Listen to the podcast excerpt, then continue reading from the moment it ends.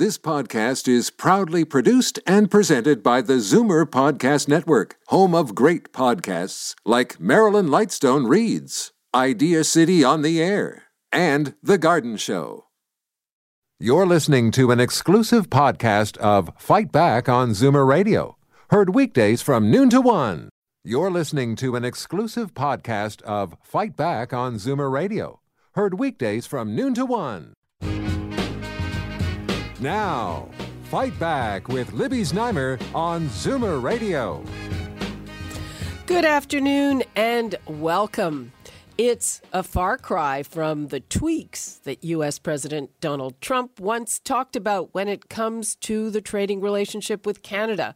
Yesterday, as the talks on renegotiating NAFTA opened in Washington, the chief negotiator for the U.S., Robert Lighthizer, came out swinging saying NAFTA has fundamentally failed many Americans and needs a drastic rehaul.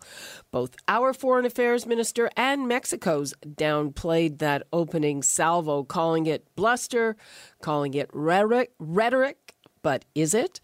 And going into the talks, Chrystia Freeland talked about making resource companies consult with Ottawa and Indigenous communities on major projects well in advance.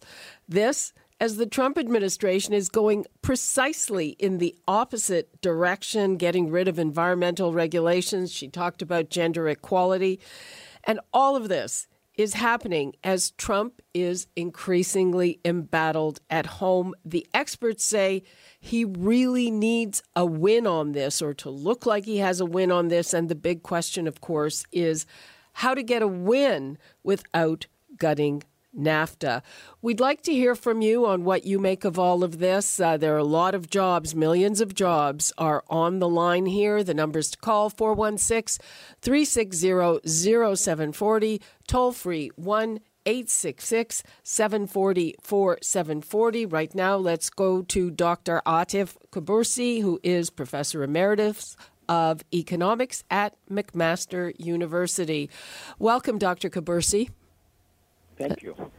Uh, so, uh, what do you make of this going into it, this dichotomy with uh, the Americans going in really hard, saying it needs a complete rehaul, uh, the others saying maybe that's just bluster? Uh, maybe that's, uh, that's just bluster, but we can't dismiss it. I mean, we have a very difficult situation here. NAFTA, in terms of numbers, uh, is a smashing success. I mean, trade really almost tripled between uh, 1993 and 2015. Uh, the U.S. is a major winner too. I mean, the per capita income uh, per person in, in, the United States had increased by 39% from the days before NAFTA to today.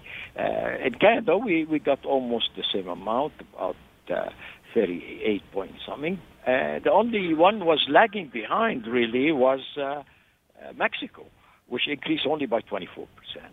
Uh, and even if you look at what he seemed to have made a big uh, issue of is the balance of trade. You know how much we export versus how much we import. with Canada, the U.S. is a winner. Uh, they lose about 11 billion on merchandise, but they have about 27 billion uh, surplus in terms of services and culture, movies, and things like this. Uh, the story is a bit different with Mexico. Uh, they have a large deficit compared to the uh, early days before NAFTA, but one has to take this into stride. I mean, Mexico allowed the U.S. to take advantage of low cost production to compete with people like China and India. Without Mexico being part of this arrangement, uh, the U.S. competitive position vis-a-vis these trading uh, giants would have been compromised. So, to some extent, uh, Mr. Trump is literally uh, maybe taking a wrong position here.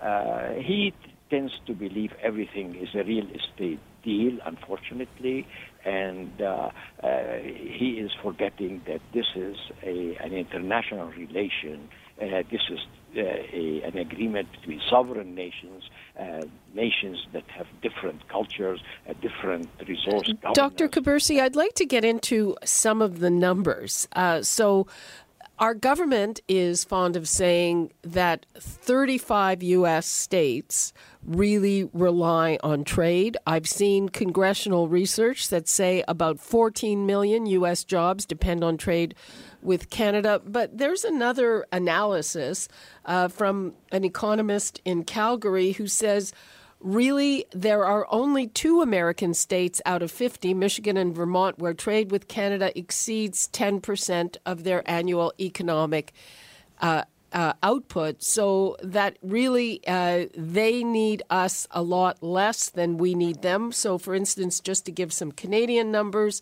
um, 49% of Ontario's GDP depends on trade with the U.S., Quebec 23%, Alberta 31%. Uh, what do you make of that? Well, this is uh, the elephant in the room. Uh, unfortunately, both statements are correct. Yes, there are 35 states that uh, find in Canada the largest uh, export market. But at the same time, uh, none of these states' uh, income depends to the tune of how much we depend on the U.S. Uh, we depend, uh, as you said, in Ontario uh, over uh, 45, 49 percent.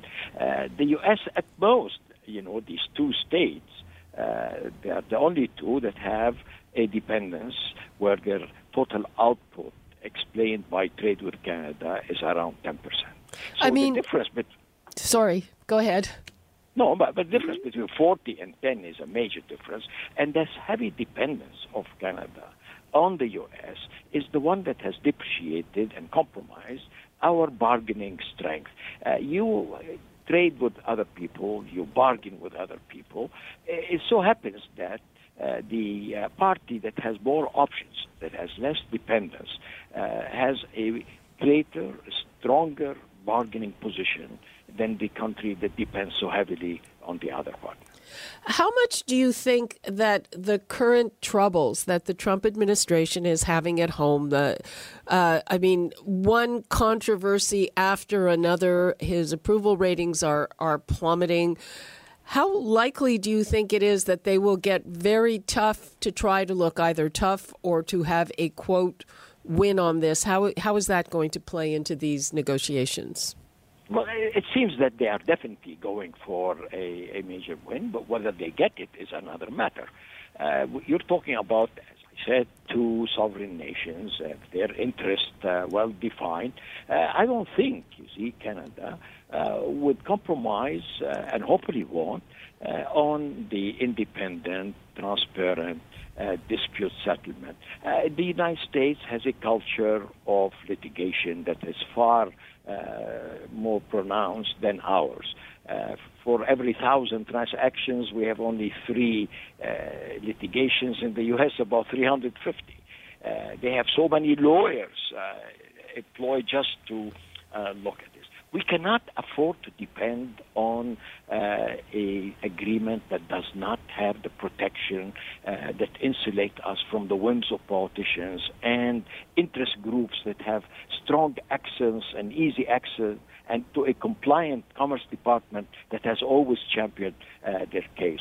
And we have, unfortunately, also an unpredictable president that adds to the confusion. Uh, there is a necessity here to make sure that we eliminate these uncertainties, and we have been successful by tying the U.S. to a rules-based uh, trading regime, and they're trying now to uh, extricate themselves from it. Yeah, but what what if they just refuse? Like, what if we can't come to an agreement? How bad is that? Yeah, well, it's bad. I mean, as you have mentioned, uh, there are about maybe uh, about eight million to nine million jobs directly or indirectly, depending on trade, and of this, maybe uh, seven, six million depends on our trade with the U.S. Uh, we can afford, but you see, you have to look at it too from the United States.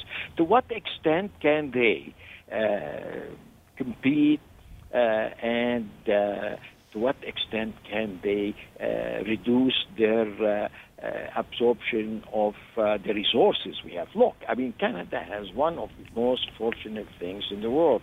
The ratio of resources to people is exceptionally high. And uh, we are supplying wood, we're supplying uh, metals, supplying car parts, we're supplying food, uh, you know, uh, many, many products that, uh, in the absence of this trade, the United States would really be at a uh, loss. And what's even, uh, as you mentioned, there are so many states, 35, they don't depend, uh, ex- you know, to the extent we depend on them, but by God, we are the largest uh, trading partner. I mean, try to persuade the governor of uh, Nebraska or uh, people in Ohio and other places that Canada is not important.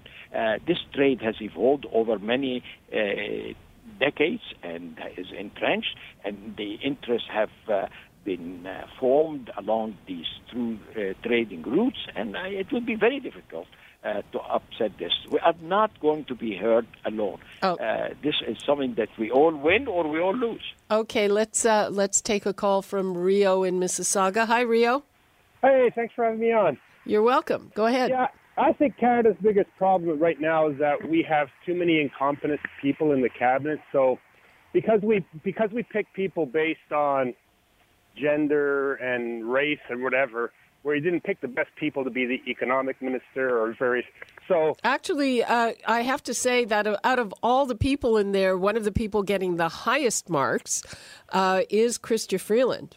Got to say that. I mean, uh, she's definitely not incompetent. You might not. Well, I, I, I, don't know who's given a mark, but I, I know directly you have different people doing things like, like for example, whether somebody likes Donald Trump or not he's very experienced in the business world, right? So if we pick well, people ba- based on that, I'd rather have somebody like that um, making our decisions instead of that. You know, that's the basis of my problem with all of this is that we're gonna we're gonna really they don't they don't need Canada. Canada needs the U.S. because we've become reliant on them. Like we basically have never had our own auto industry, whether it was Chrysler, GM, Ford. It was always American companies, which was great, and we got a lot. But if they they they could make their cars over there in a second. But the the thing that I like, I mean, it's it's kind of weird, is uh, the one thing that Trump wants. He wants Canadians to be able to go to the states every day and buy eight hundred dollars worth of goods. Now, some people say, "Oh, it's not good because we're not going to be buying Canadian." Yeah, but as a consumer, I can cross the border and buy eight hundred dollars of stuff that would cost me two thousand dollars in Canada, right? So there's a lot. Well, maybe involved. it depends on the exchange rate. A lot of stuff I find is uh, is more expensive. It depends on what. Well, yeah, when yeah, the yeah. dollar's at par, it's great, but um, these days less great. Rio, uh, thanks for your call. All right, take care. Bye bye. Okay, uh, we're going to be wrapping up this segment. Uh, Dr. Kubursi, what would you like to leave us with, please? Well, I mean, uh, you're both right on these things, but you're, you know, uh, bringing a point that is very crucial here and you uh, mentioned the depends on the exchange rate. There are real factors, fundamental factors that explain our trade. When the United States uh, income was growing very fast, they needed us to, uh, they accessed our resources to uh, meet their consumer uh, demands. Uh, the exchange rate was so favorable when it plummeted for Canada uh, to make up for any difficulties or uh, lower productivity we have here because of limited population, huge expanse of land. Uh, so these real factors explain a lot of why we have trade w- with the U.S. It's not just purely the agreement. The only beautiful thing about this agreement is the fact that we have been able to tie the Americans to some rules and to have uh, been successful in insulating uh, this trading relationship from the whims of politicians and the interest of very powerful interest groups.